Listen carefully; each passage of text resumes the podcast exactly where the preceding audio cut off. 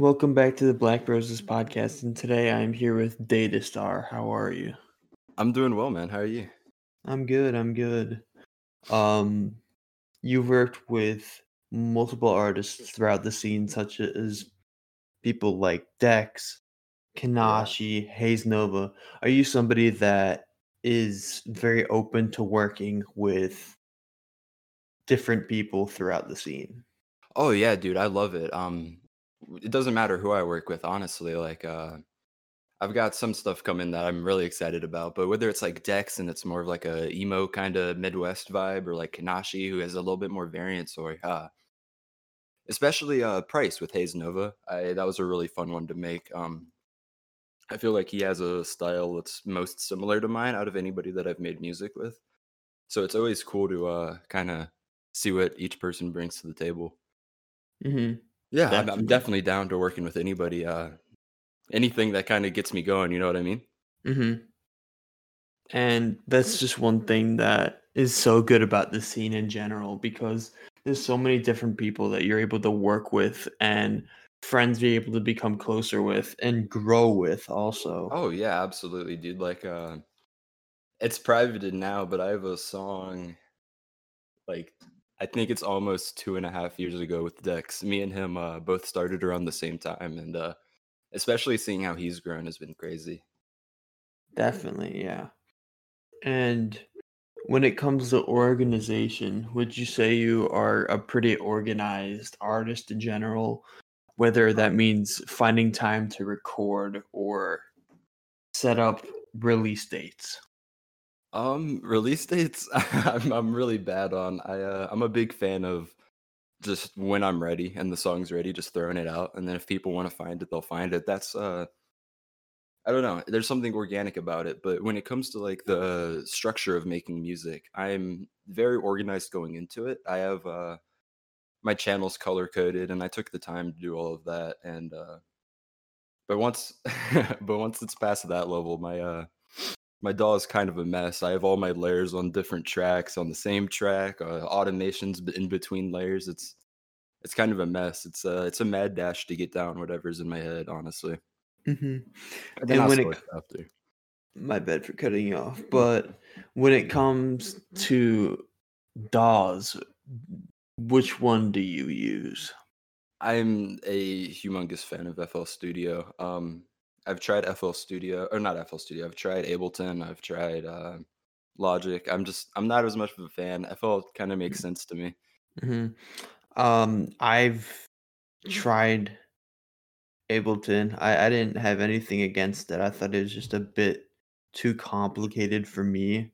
hmm So I'm in the exact same boat with you. I'm definitely on the FL train. Oh yeah, I definitely think it just depends on uh, how you got started. Because when I first opened FL Studio, I remember looking at it like it was a spaceship. But I mean, that's the same thing I feel towards Ableton. It's just the process of getting to know it. Definitely. And once you kind of find your style or are comfortable with what you're currently doing and you've adapted your mix and you're actually showing improvement, it's great to actually have it pay off. You know what I Oh, mean? absolutely, man. I uh, I had been making music for a bit. When's my oldest song? Maybe about two years now. But a year ago, I decided that I wasn't gonna let anybody else do my mixes anymore. I was gonna um, kind of step out of my comfort zone and take a four or five month break and kind of teach myself how to mix. And coming Mhm. back from that is when I've seen the most improvement out of anything. Being like more closely attached with the actual process of the song instead of handing it to somebody and kind of hoping that they'll get my vision as well. Learning how to mix has been super, super good for me. Yeah, I'm in the Yeah. same boat 100%. Yeah. Uh, I was at the point when I had just started music where I was having 7 a.m. mix my hmm things, and then it got to the point I'm like, that's just not fair on him because he's got hmm his own music, he's got a collective he runs. That's I need to just stop being lazy and do it. And Yeah.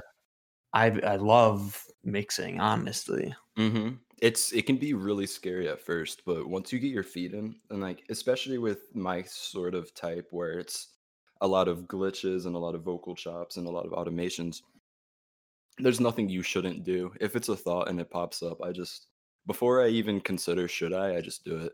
If it works out bad, it's, it's a control Z to fix. I mean, Mhm. why not? Why not just give it a try, man? See if it sounds cool. Yeah, for sure. And when it comes to inspirations, who would you say your biggest inspiration is when it comes to music in general? Uh, Aries, absolutely Aries. Um, when I first found Sayonara, I think it was, I had watched his production channel and I had seen a couple of his videos, but I was never a fan of, or hadn't really paid attention to his solo music.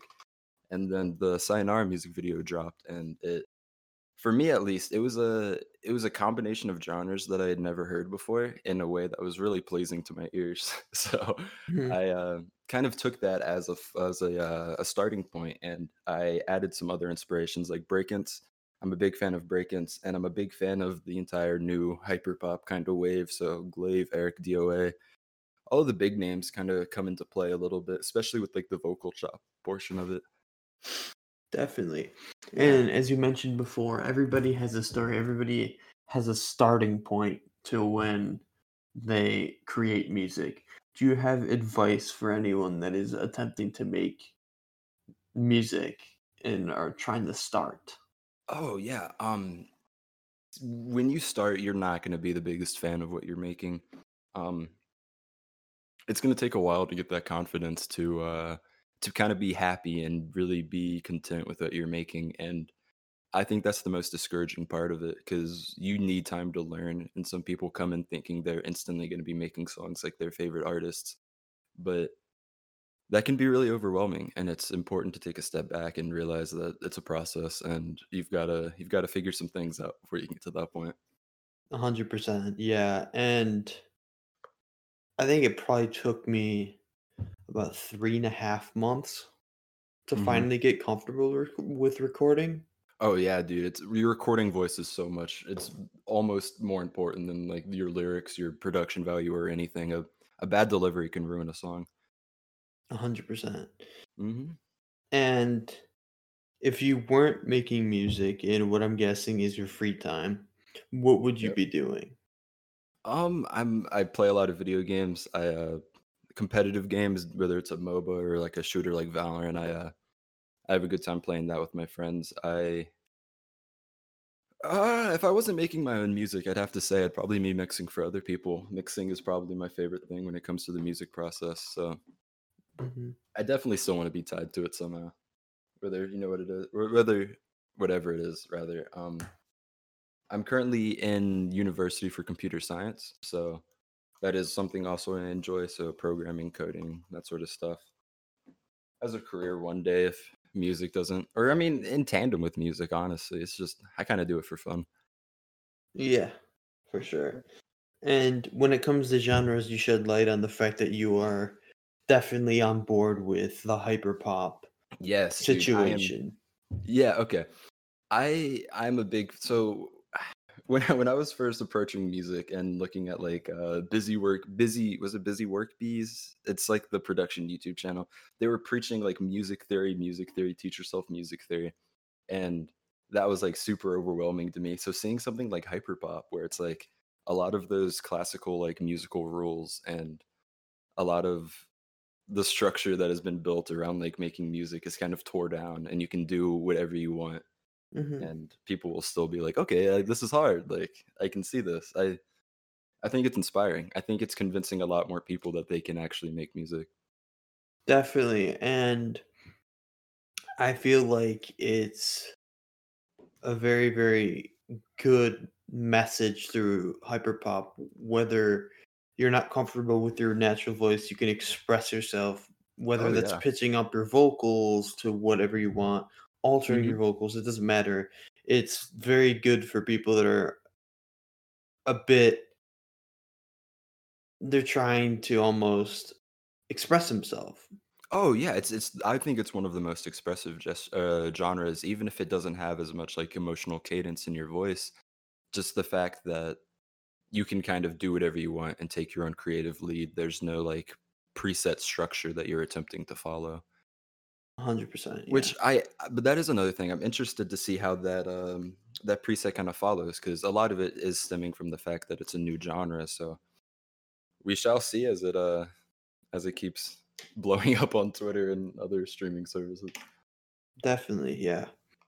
And when it comes to genres, what would you say your favorite genre of music to make would be?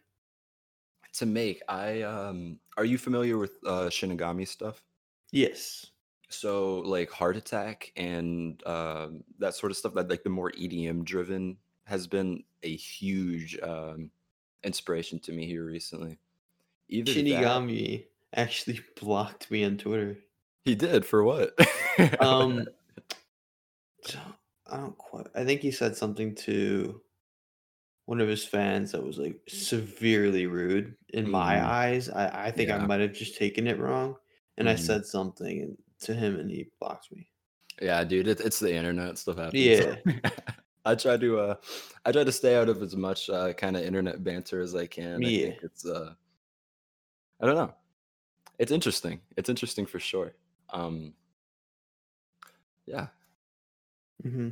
Other than um, other than that sort of inspiration, like Nine Tails or Sewer Person rather, hmm I will tear that up. Ninety Three Feet of Smoke. So a lot of like post-hardcore inspiration. Um, uh, Bedhead. hmm I've been listening to a lot recently. I feel like he really well he does a good job at combining like emo pop with this new hyper pop wave. So I don't know, all these subgenres, they're very interesting. Definitely, yeah, and it's it's cool that